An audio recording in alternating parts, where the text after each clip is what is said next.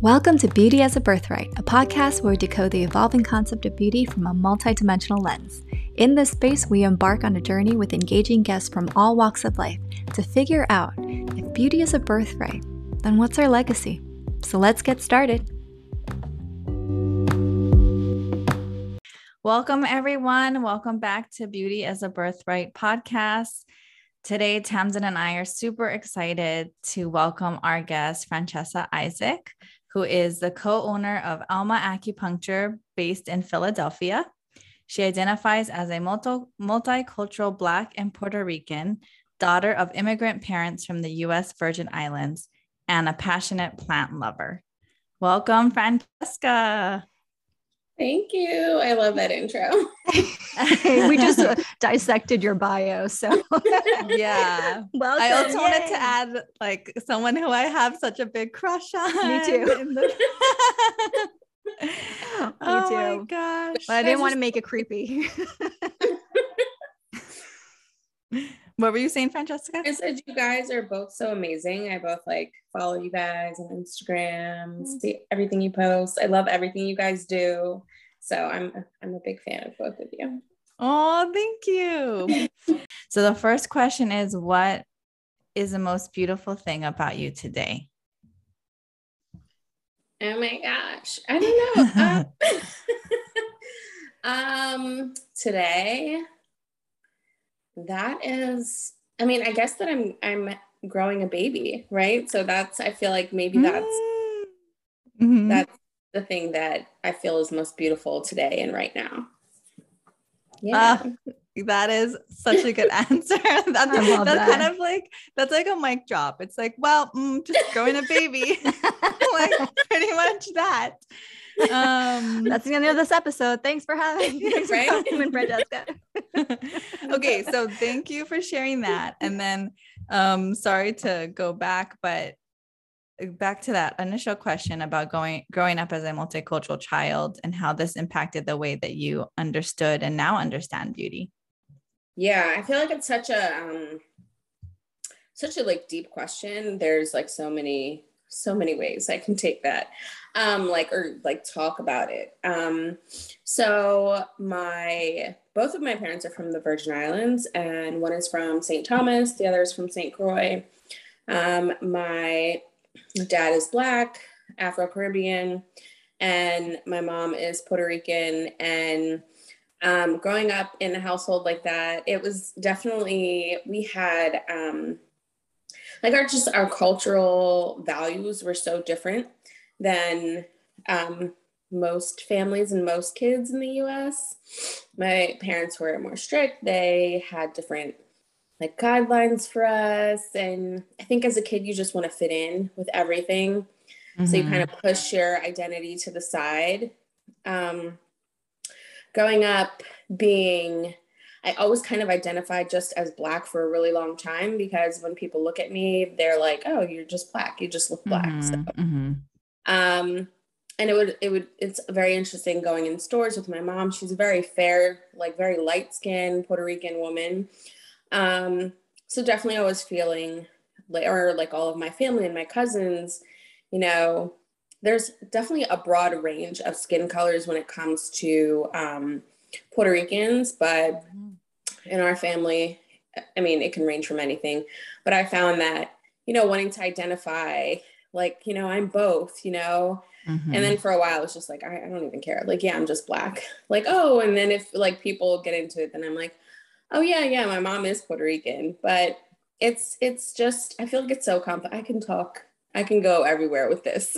Mm-hmm. so, yeah. Well, what about specifically as that relates to beauty and kind of like yeah. the standards in Puerto Rican culture, standards in the US Virgin Islands, and then being seen and identifying for a long period of time as just Black and, you know, that aspect of it? Yeah. So I feel like as growing up, I also went to private school most of my life. So I think, if anything, that probably shaped a lot of my beauty standards. So I went to predominantly white schools up until I was in ninth grade. And then growing up with, you know, very fair skin Puerto Rican cousins or my mom or even my sister who's like much lighter than me. Um, wanting, I remember wanting to be lighter. I remember like one day, like taking a shower and being like, I wish I was like lighter, lighter skin, um, because that was like the the thing that was beautiful or the thing that was the most around me um, at the time, especially going to a private school where, I mean, maybe there were, I want to say, it wasn't like I was the only Black person there, but we were definitely the minority. So maybe like six to eight Black people in the class, if I'm like remembering correctly, mm-hmm. like up until eighth grade. Mm-hmm. And so um, my beauty standard kind of went against like, I was telling somebody the other day that it's interesting because until I got to 10th grade, where I went to a more diverse school, um, I'd always be like, oh, I'm not pretty. Like, nobody likes me. Like, I'm not, you know, I'm not beautiful. Like, who would have a crush on me? And then I went to 10th grade and like guys had a crush on me and I'd be like, what? Like you have a crush on me? You like me? And then as I got older, I realized, you know, I went to a predominantly white school and everything kind of shifted and I was like, oh, I am attractive. Like, oh, people do like me. So and how how much that like set a tone for my uh what I thought was beautiful or what what I thought people would think about me in terms of beauty and not even thinking like you know you are pretty or like you are you are beautiful like it doesn't you know it, it was the craziest thing i think that really impacted me for a really long time um culturally within my family i felt the same way um like oh if i was lighter skinned if i had like if my hair was different like hair is a big big thing right in our culture and I felt like, oh, if my hair was only straighter, then I would be pretty. Like, mm. were so you told that?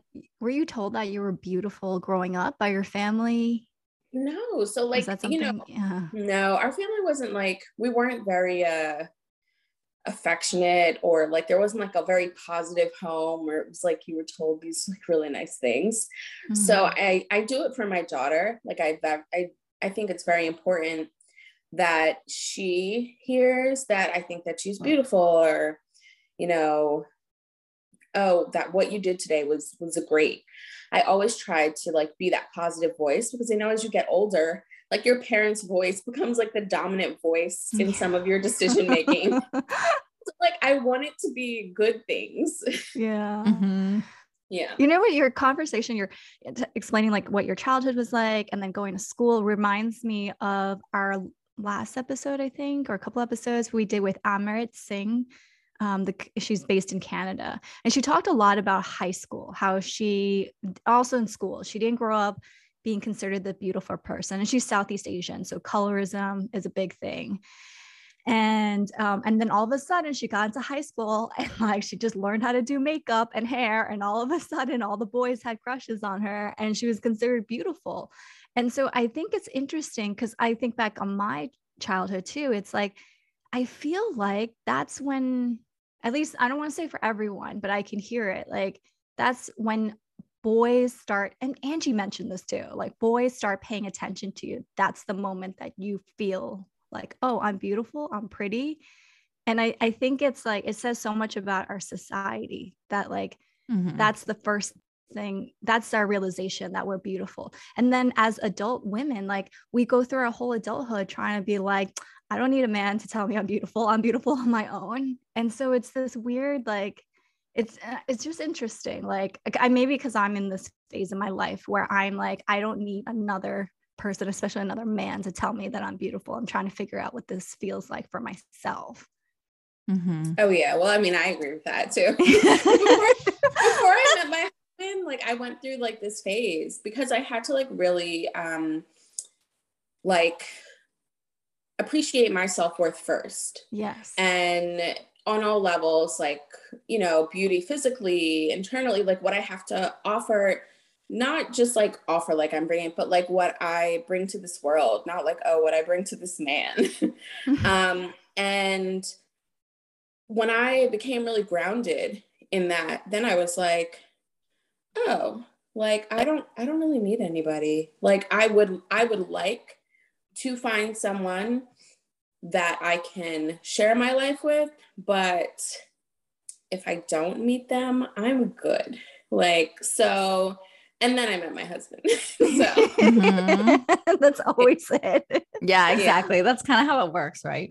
Yeah. well, I wanted to, I want to know more about um, being raised in Black and Puerto Rican culture. First of all, I love St. Thomas. It's like one of my favorite places in the world because of the people in St. Thomas. Like, it's so different than the other Virgin Islands. I feel like, and yeah, people are so warm and like really polite in that old school politeness. Like everyone says good afternoon, good morning. Yes. I had to learn that when I was in St. Thomas. My friends like you guys say good afternoon, everyone. I'm like, really? Yeah. Yeah. Like, yeah. You got to say it when we go get our curry. I'm like, okay. Yeah. it's so funny. I took my my husband and his family there for the first time last year, and I was like, okay, when when we're walking, people will say good morning. It's like, don't be rude. Like you need to speak back. and um and so but but okay so um your dad's black your mom's puerto rican but they grew up in the us virgin island which is like a whole mm-hmm. different culture and then yeah. moved to the us and so with these different cultures um are there beauty standards or beauty rituals well you talked a little about colorism and hair is a big thing but are there beauty rituals that you grew up with growing up from these two cultures that yeah, I feel like in, in terms of like beauty rituals, I don't really remember any. And I think maybe that was more um, shaped by my mom, who mm-hmm. I think she had her own like beauty rituals, like when we were going out, like she would like, I guess I would say, if now that you say that, I guess like jewelry is one. Like, I oh. find that oh. like people like to adorn themselves in jewelry, like especially gold. Um, and so her big thing was like she would like get ready and put on her makeup, but she would always have her jewelry, like she would always have her gold and her rings, and like, you know, she got this from this, you know, her grandmother, or she had this from her mom, and she holds on and values like, you know, earrings and rings and necklaces and. Till this day, she's the same. Um, and I do think there's a little bit of that um, that comes culturally from the islands. I don't know if I necessarily would say she had a specific ritual other than like those are the things that she held dear, dear to her. I was like a little bit of a rebel. So anything that had to do with like what you want me to do, I was like, uh, no. so, so I think I did go through a phase where like I was really into like gold jewelry and um, you know, getting my nails done like my mom. And I think colorism is a big thing in Black and Puerto Rican communities. Like mm-hmm. the lighter you are, the straighter your hair is, the more attractive you are. Um, and I'm glad to see more things on social media and just in the media that is breaking down that stigma that you have to be light and black or light and Puerto Rican and have a certain hair texture to be beautiful. Um, but that was really a struggle because, especially at the time that we grew up, you only see the same light skinned Puerto Rican person on TV or like right the same or like on shows. It's like light skin black women.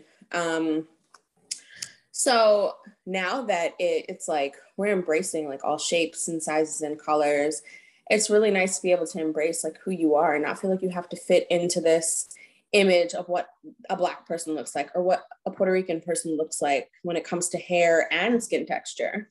Mm-hmm. Yeah. And even like products, I keep thinking like growing up, I think that was the biggest thing with me. It's like I couldn't find foundation that worked or like eyeliner that worked. And like I didn't use any sort of Asian products because a lot of them had whitening creams. And, I, yeah. and my natural skin tone just doesn't look good that pale and white, you know, compared to my hair. And it's un, and even like sunscreen, something so simple like sunscreen. You couldn't find sunscreen that had like a tint to it. So like you would just put it on and you, it's just it's just white skin. Like, we gotta like rub it Mhm. in. And you, you- you're rubbing forever. Like you're literally rubbing forever to get the white to like. It's really, literally the fact that like there's um black girl sunscreen, and I feel like it's fairly new still. Mhm. And I was like, are you telling me that like it why did it take so long for somebody? Right. I'm so thankful that they came up with the sunscreen that, you know, you don't have to rub in for 30 minutes to, to blend in, that you don't have white streaks on your face. But it's like, I feel like those things are so simple and it's just so sad. It really makes me angry though, because I'm just like, you know, the it's like the discrimination and the the implications that there are people with various like there aren't people with various skin textures everything doesn't work for everyone so it's just Right. frustrating but i'm glad that we're like breaking away from that now Yes. I saw this video of a former Sephora employee who was like mocking uh one of her corporate meetings when she worked there. And it was really disgusting how they like intentionally would put products for Black people or like highly pigmented skin types in like a certain area of the store as like kind of like a weird type of segregation. And the way that they talked about it and like the price point of it and they were like in the meeting they would say things like oh but i don't know this product's a little expensive for that community. And she did like a role play mock-up before she like right after she left sephora. And she's like this is how disgusting some of these meetings are. I and it comes just- off oh, sorry, what's that? No, no, sorry, go on. No, I mean like the way that she was uh, reenacting it, it. They sound in the meeting so like PC and like thoughtful, but there's that like underlying Yeah. racism that's really and classism that like they throw in together. That's awful. Um. Anyway, I just thought of that when we were talking about how it's been like it's taken forever still has a ways to go but thankfully there are more brands coming out with like a much wider range of shades It just goes to show you, like, like that's just like white supremacy, right? It's just like in they think that we don't need to develop these products because these people are not going to buy them, right? But it only took one person to like th- think like I'm just going to make this, right? And then realizing that this is like an untapped massive market, right? yeah no, I think about it in the world. Like, how many people are skinny, thin, white, blonde hair? Not that many, right? Like, naturally, either. And think about all these untapped market that, like, we're desperate to buy things. And I think it, it says a lot where it's, uh, I don't know, it's like consumerism. It's like you need money and power to get these products in and then, and, and then hopefully like change the system. But yeah it's- I don't know. It's like I, I I went to Sephora the other day and it's like Rihanna's product is like right in the front. And like when I looked at her shades, I was like, oh my God, there's so many shades. Like so like even from one to the next, it's just like literally a couple shades, like so subtle. But that subtleness is like what you're looking for in a really good foundation. yeah Mhm.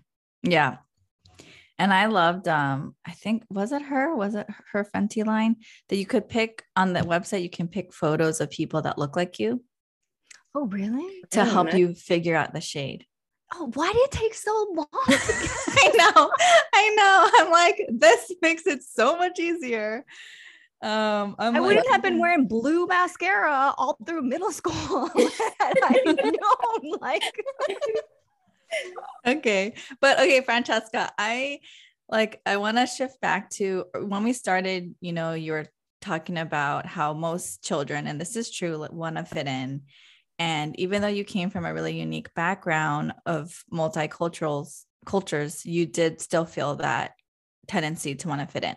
However, it, there was a point where things shifted and you began to feel really proud of your heritage and where you came from.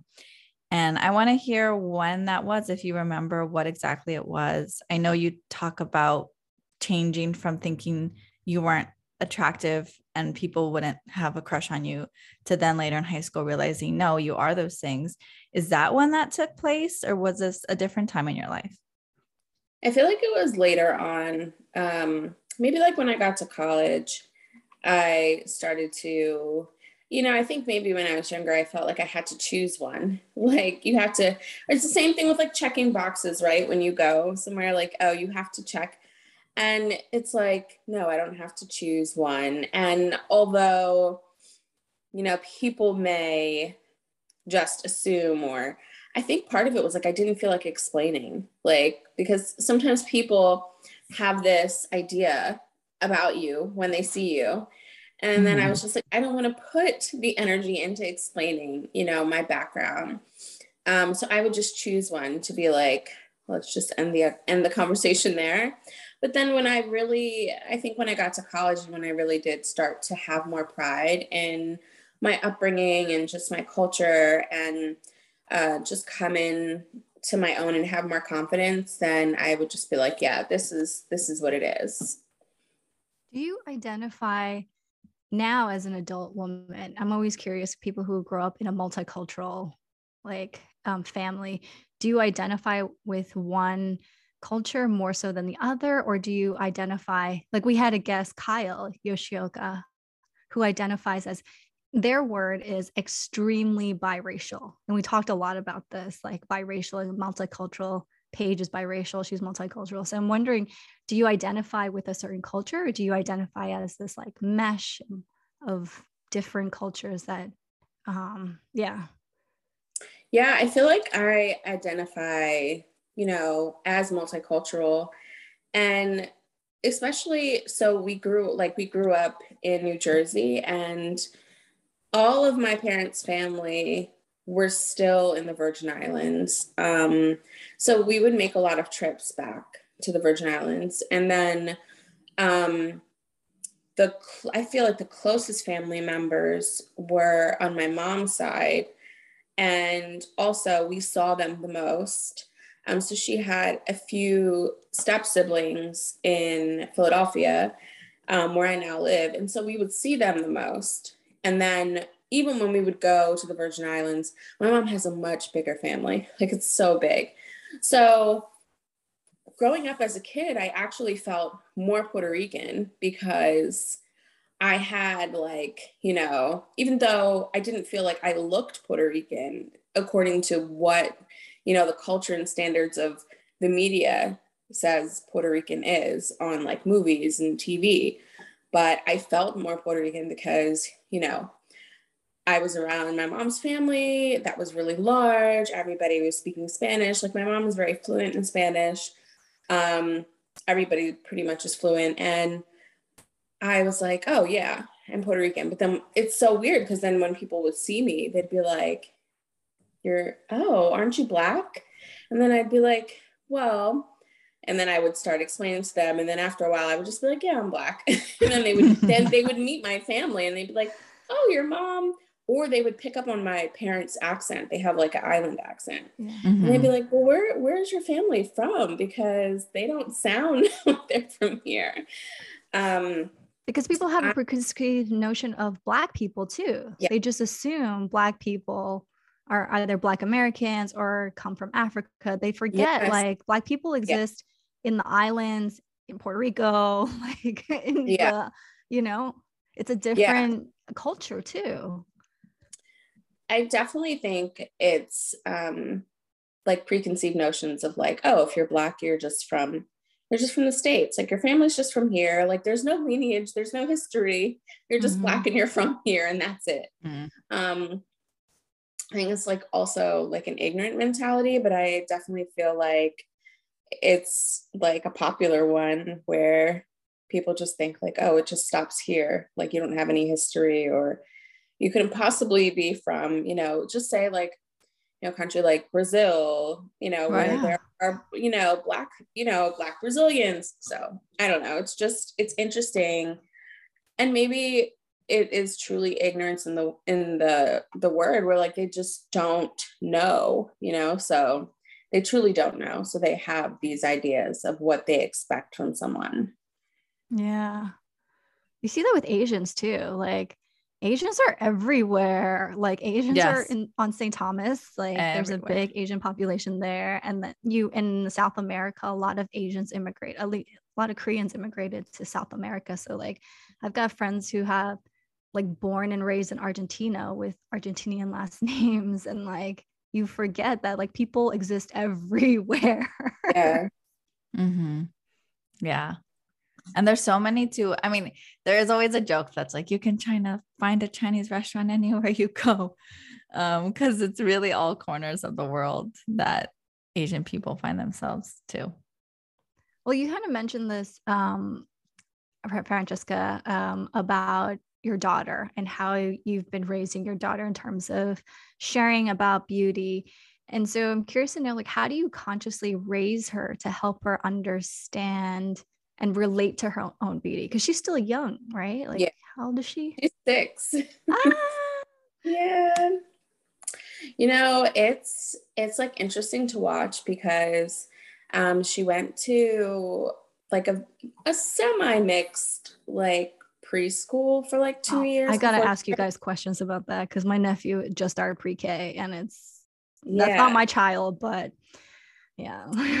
yeah and and i remember i can't remember what she said but i knew a few times like she kind of like implied that like she wanted to be like a different skin color and i was like no this is not Mm. happening again because i remember having the same feeling and it's such a horrible feeling to have thinking that you need to look different um, to be beautiful or to fit in and um, I love the school that she went to. I just think that, you know, like it was it was really different shades and it was a Spanish like immersion school. So it was really like different cultures.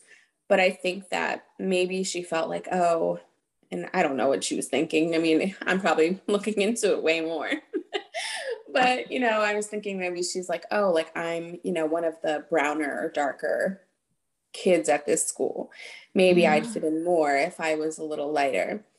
So like it gave me the opportunity to really talk to her about like skin color, or even like talk to her about hair because you know, her hair is also like a different texture than mine and a different texture than a lot of kids she goes to school with. And this is I think an ongoing conversation that I have with her about her hair. And I constantly tell her like no, your hair is beautiful. Like she has very thick hair. Like the curls are very very tight and coily.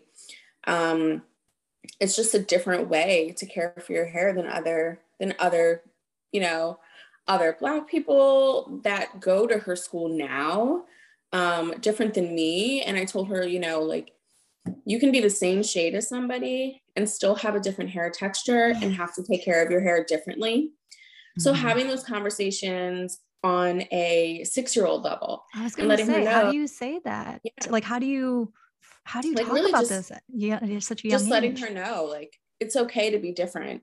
Like your hair is beautiful. Your hair doesn't have to look like you know your friend who also could be black that has a different hair texture than you.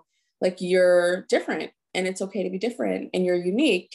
And you know i just try to tell her positive things like when i wash her hair like look how long your hair is because there's a lot of shrinkage in her hair so when it's dry it looks so short the minute we wash it, it's like halfway down her back. And so I try to remind Mhm. her, like, your hair is different, your skin texture is different, there are different shades, there's so many different people. Just reminding her that beauty looks different for everyone. Um, but it's it's interesting that it starts so early. Like I'm like, Yeah. Who is thinking about? But I guess you know, I guess you do. like you can't six, protect them. yeah, Like you even said, you she went to a pretty multicultural school, right? It's Mhm. like, yeah. Paige, do you have a son? Do you do you have to talk about this with a boy? So when we were living in the Bay Area, and that's where all of his schooling was, we would talk about it. I mean, la- actually, his so our neighborhood was predominantly white, but his school, which was getting closer to Oakland than where we were living, uh, we put him in a different school that was closer to my clinic. It was actually really diverse. And so that part of it was really nice.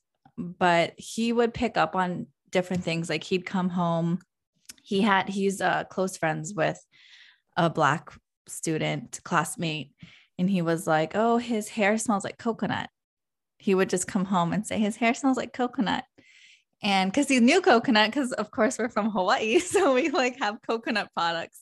We're not putting it in our hair though. So I had, so, you know, that was an opportunity for me to talk to him and just tell him that like the way that he's having to condition it or keep it moisturized, etc. And he like actually loved it, like because it just smells so good. And he noticed it like that his friend smelled good, and then the kids didn't have like a scent per se.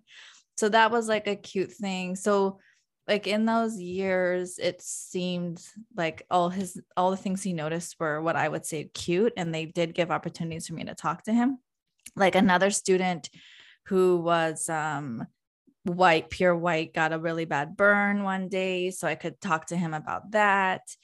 Um, but he himself, at least not to my knowledge, to suffer discrimination at and his he doesn't school. like question his beauty. Well, so now that we're in Hawaii, it's like 80% Asian here, I feel. um, I mean, it's changing with the pandemic. A lot of people are are having to leave and a lot of people are coming in. But um, so yeah, now that he's definitely the majority, like how I grew up, he hasn't been questioning much at all. He does think he looks like my dad, who's blonde hair and blue eyed, because they have like similar dimpling and markings. Oh, um, so it's just cute because like my my dad, I don't know. Like the other day, someone's like, he was like, uh, his friend said my dad looked like a rooster. I'm like, yeah, like that. that's pretty accurate. But anyway, so um, so it's just cute. The whole thing for now for me is is like I'm just calling cute. And then if things come up, I try my best to talk about it. But it seems like his experience has been fine. My so my nephews are biracial. One looks more Asian than the other. And so it's it's like I try to I don't know, it like it not concerns me, but it's like how the world perceives you is going to be very different. How people treat you are going to be very different because one looks more Asian. One looks doesn't even look biracial. I'm just like, know, people are going to just look at you and look see an Asian person, and like have these conversations, especially with all this anti-Asian violence. And my older nephew just started preschool, and he's the only person of color, and he does he looks more biracial, but all the kids are blonde hair and blue eyed like not even a brunette, like not even a redhead kid. They're all blonde hair and blue eye. And that was a a shock to me because it's like I was wondering like is it can is he making friends like does he eat lunch alone like are they treating him okay and he has a bully and i'm like oh my god i can't stand this bully and i'm like is he treating him is he bullying him because he looks kind of asian and so like i'm like this is the reason why i can't have children because i would just be worrying so much mm-hmm. but like um I think growing up with cousins who are biracial, it's like kind of what you said, Franchesca. They grew up with my more of my dad's family, which were all Korean. And so even though they were biracial because they grew up with our family, they really related themselves to being more Korean, even though they really looked white, like, you know. And so it, it, they still even identified. And when I had conversation with them as adults, I'm like, did you see yourself white or Korean? They're like, well, I saw myself Korean, even though I look white because we yeah. just grew up in our family. We were closer. The side of the family was much closer. But I don't know. I hope like I think I think having raising daughters and sons, I wonder like these topics about beauty and appearance, if they're different and mm-hmm. and like, you know, just thinking like how hard it was growing up as a girl. Yeah. Yeah. I will say though, once my in-laws t- did tell my tell told my son that he was too dark, and he was like, "Is it bad to be dark?" And I was like, "Uh oh, no, no, no." like why? conversation, big conversation here. Uh, I, had, I talked to my in-laws, and they're they're very they were embarrassed. They didn't they're it's generational they're from asia it's so ingrained in them yeah. um but they got it and it was not an issue after that with them and then i had to like talk to him and like put the fires out i'm like oh no my gosh um but franchesca does do things land with your daughter do you feel like when you have these conversations she's really comprehending it taking it to heart and integrating it into her own like six year old reality i think so I think sometimes I might have to like repeat it once or twice and then I mean, like at that age, right? They're still like, oh, everything you say is like the right thing. And uh, we love everything. Like, you know, there's, they still adore you so much. like, I mean, I guess it's different when they're teenagers, I'm sure. But um, so I definitely think that um, it does. It might take, you know, one or two times to me telling her, and then I don't have to say it again. Um, and that's also depending on like what what happens at school too. Like, you know, is it coming up again? Um, and I I think that just me regularly giving her that foundation will help her like navigate through life so that she has a strong confidence in what she looks like and her individuality, um, which I didn't really have. I feel like when your parents are like immigrating somewhere and they're working hard and they're doing all of the things to provide and hope that you also like do better than them. I found that they didn't have time to like think about that or worry yeah. about that stuff. They didn't, they're like, whatever, like, look, we need you to like go to college and get a good job and do all the things to have a better life. Mm-hmm. So that, yeah. Yeah. That immigrant life, they're the, when you're a child of immigrant, it's like, you're just little, literally just trying to take care of yourself and like raise yourself. Yeah. It's like, it's different. It's a little like, I feel like I'm hoping that I can do a more like well-rounded job of like bringing in some of the things that maybe I like missed as a kid. Mm-hmm. um, when it comes to like, you know, affection and being like loving and positive. And then yeah it's great to like have a good job and have a good you know career and but also like what are the other things that like bring you joy? And that you know also like bring beauty to your life, not just, you know, some of the grinding, you got to do this to do well here type thing. Mm-hmm. That's, yeah. So your daughter's so lucky because you really are taking in all of the things that you learned, the parts that you felt like were maybe lacking that you could have really did well hearing, such as you're beautiful or yeah. the lessons that you're um, speaking to her on as things come up at school. So that's really great. And then you have another one. You'll be on the way. so be, yeah, well, a boy, right? Yeah. So I'm having a boy, and so okay, so it brings up. Also, I have no idea what it's going to be like raising a boy because most of my family members, uh, most of my cousins are girls also, and like you know, I have a sister, and so I'm like, I don't know. Um, so Wait, my, when when is your kid being born? We got to figure out the animal. August. So mm-hmm. like Leo, astro- astrologically speaking, and then a tiger. Yes. Oh, so fierce. Oh my god, so bold. Fierceness because my daughter is like a firecracker. Okay, she is like she's a monkey, right? I think so. I think we talked about it. She's a monkey. Yeah. She's an Aries.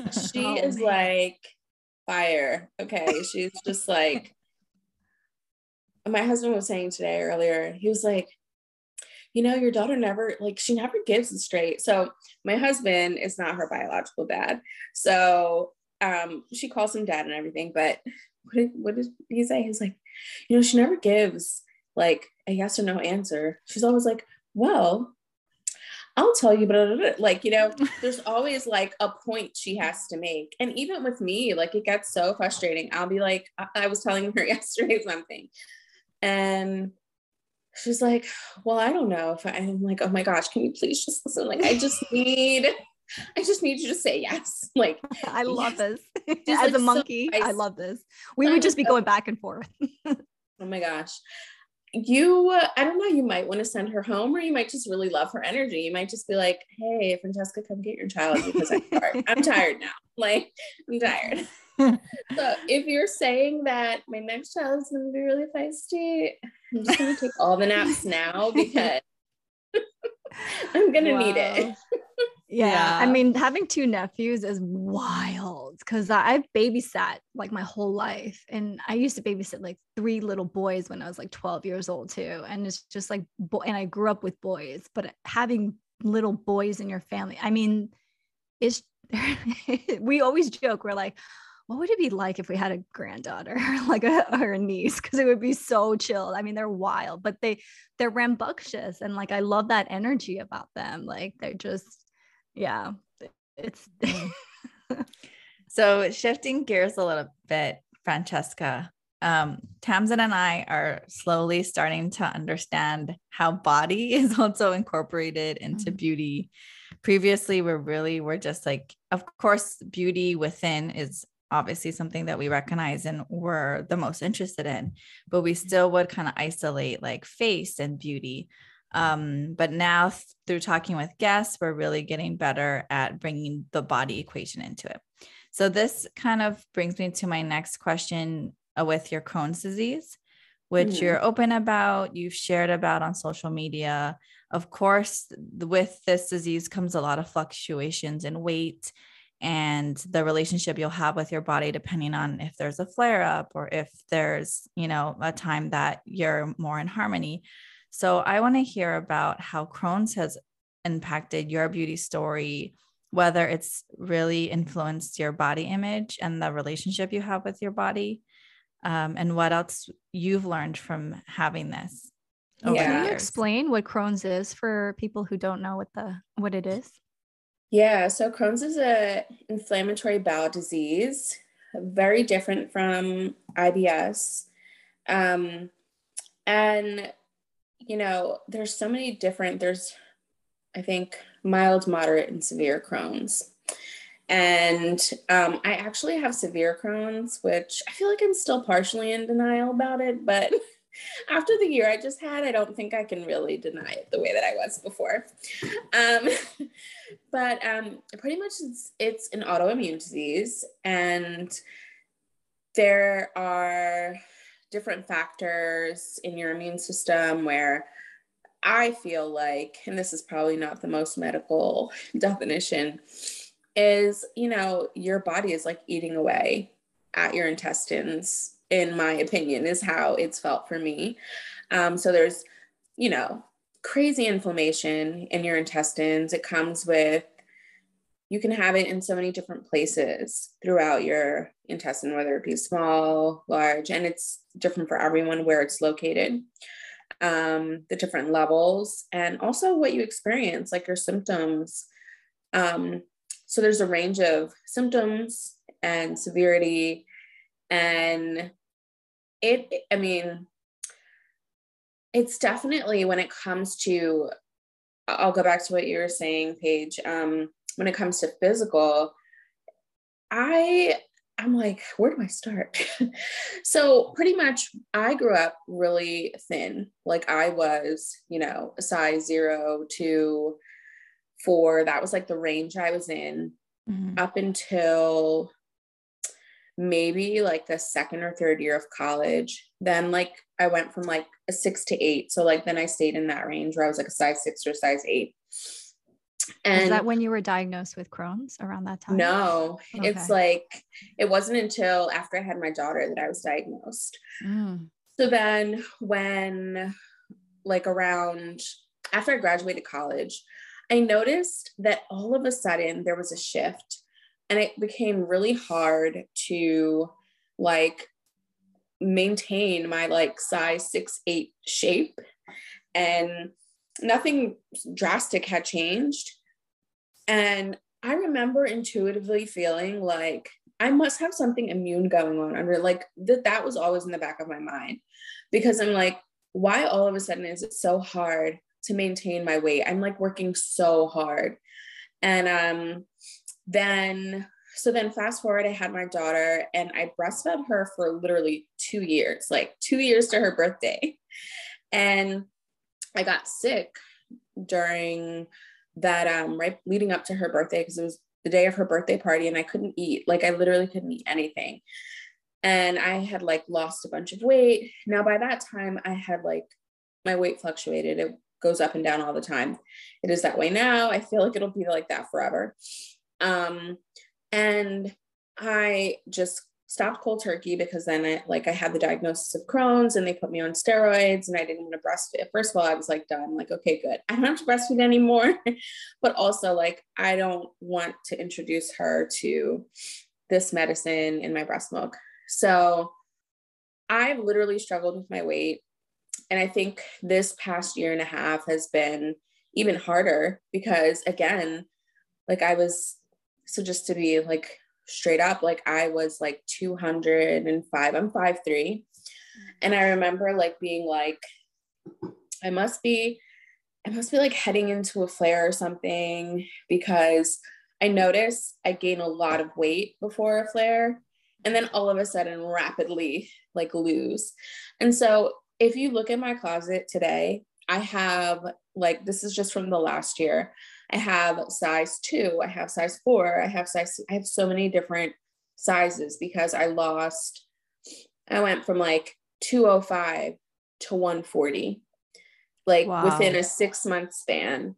And, you know, it was so, it's so interesting because everybody would be like, oh my God, you look so good. I was just going to ask like, you that. How yeah. other people's, yeah and I would be like, you know, and for me, I'm just like, you know, the joking side of me is like taking it all in because I'm like, mm-hmm. I have been trying to get to this weight naturally on my own for years, ever since like I gained weight.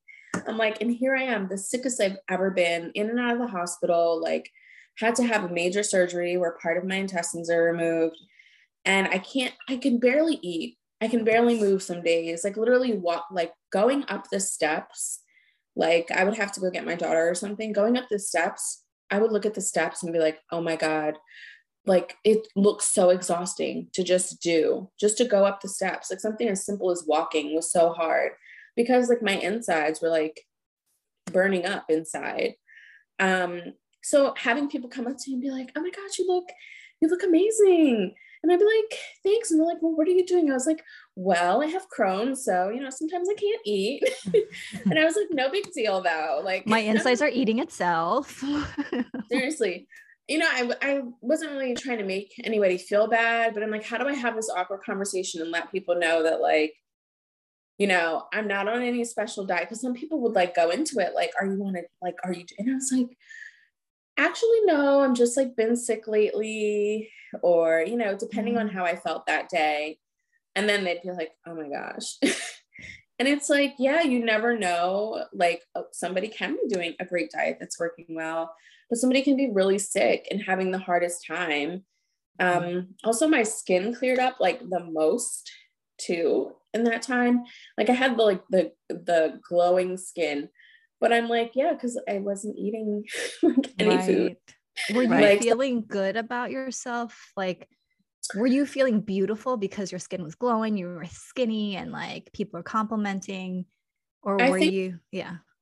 Yeah, I think on the days where I felt functional and I had a good day, I was just like, I think for me, I tried to like embrace the good days. So if I had a good day and I felt good, I was like, well, I'm going to take this as the benefit for all of this stuff right now.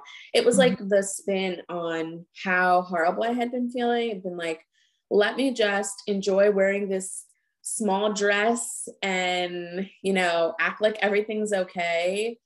Um, so like I feel like that's what I would do to kind of cope. But I felt so horrible. Like I wasn't like it didn't matter to me really. I just wanted to feel better.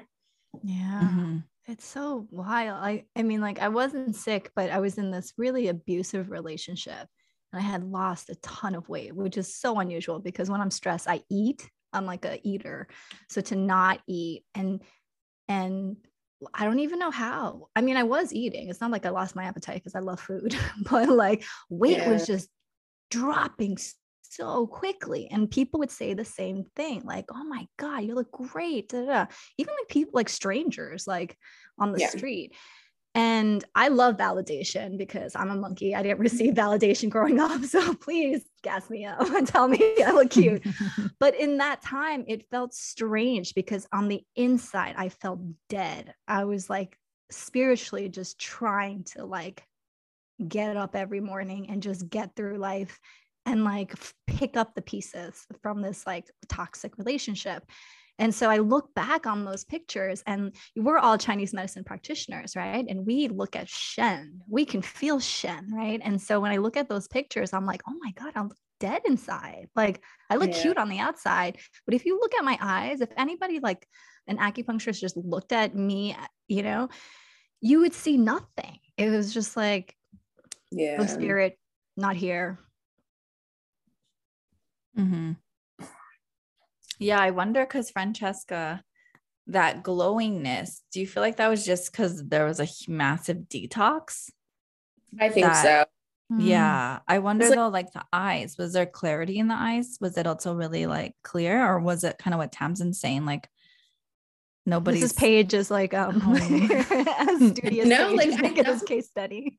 I definitely felt like there was there was like clarity. Like I definitely felt like I was glowing. And I mean, I even look at pictures. I would say like the day so with Crohn's, like you can have a day where you feel great and you feel like yourself. And so when I felt great and I felt like myself, like like you said, it's like this massive detox, right? So like literally, I wouldn't say so it was October where my flare started. I didn't have surgery until April.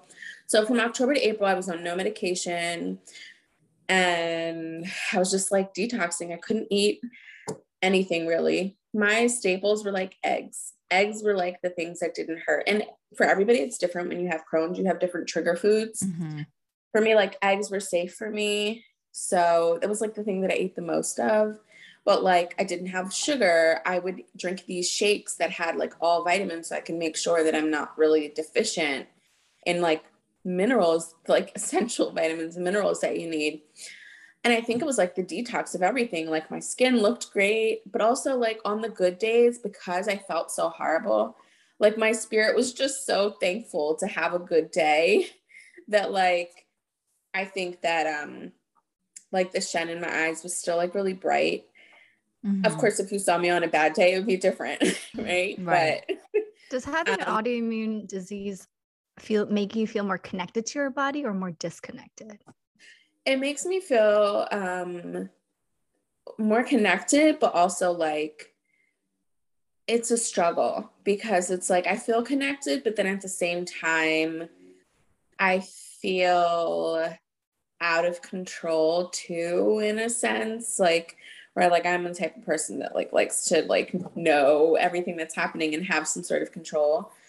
Um it helped me to also like dive into like things that maybe i haven't thought of in a while like okay i've always wanted to be this size again but here i am but not this way like i didn't want to have to be this sick to get there and I think when people were commenting on my beauty and like, oh, like you look so great, like you look the best. And I just kept thinking, like, yeah, maybe if it happened the way that I wanted it to. And it also gave me a perspective of like, you can't just, it's the same assumptions. Like, you can't just assume that somebody has lost all this way, all this weight, and they've done it the healthy way, mm-hmm. or that things are going well for them. And that's why they're here at this weight because we put these ideas like, oh, if you're larger or if you know you weigh this size then you're not happy or you're not healthy or you're not you know it's all these negative connotations with this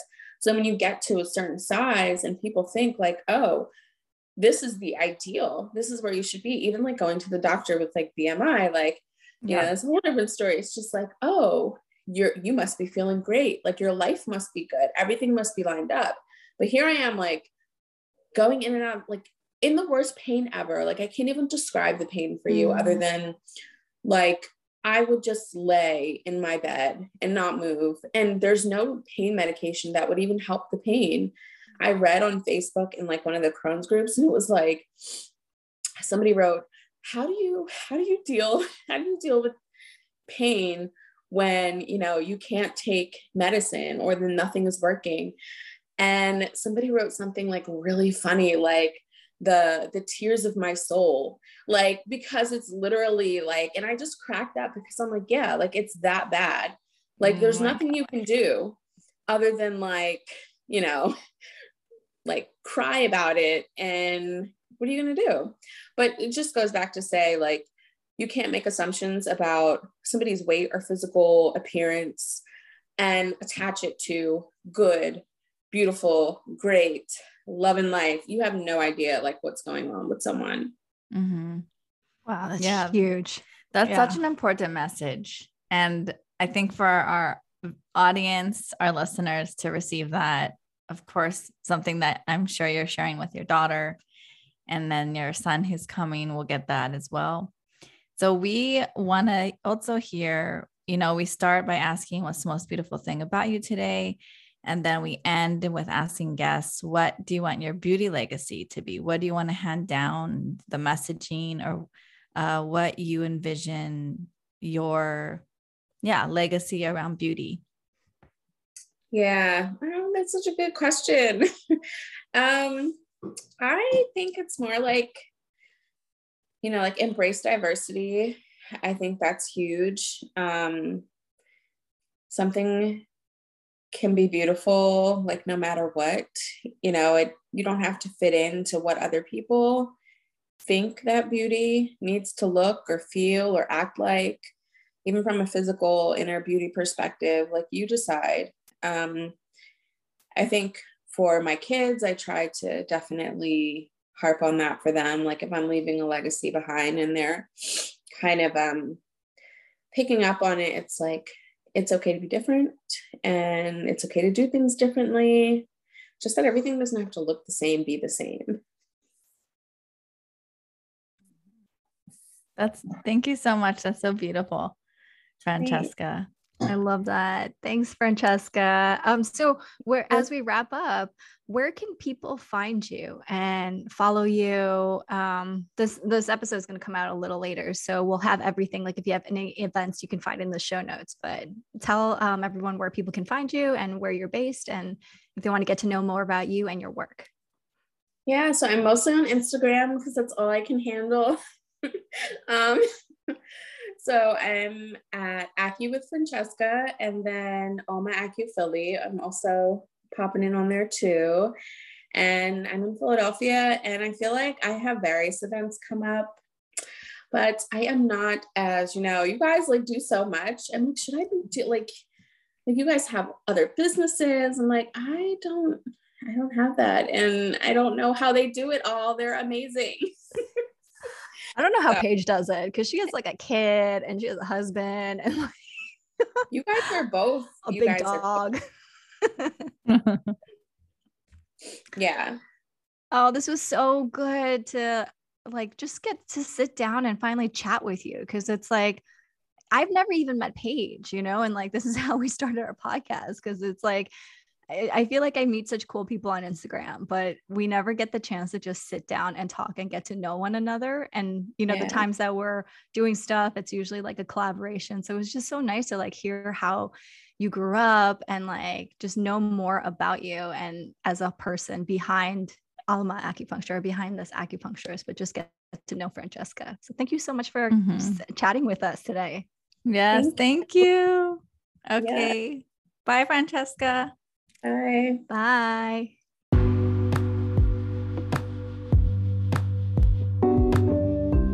Well, that's it for today. If you like this episode, please give us a five star rating, subscribe, and share it with your friends. You can follow us on Instagram at Beauty as a Birthright and say hello. If you're interested in learning more about Taoist face reading, head over to elementalarchetypes.com and follow Dr. Tamsin on Instagram at Elemental Archetypes. If you like to explore beauty through your own hands, you can visit yangface.com. You may also explore Paige's Instagram at yang.face for tutorials, Chinese medicine theory, and candid thoughts on cultural appreciation.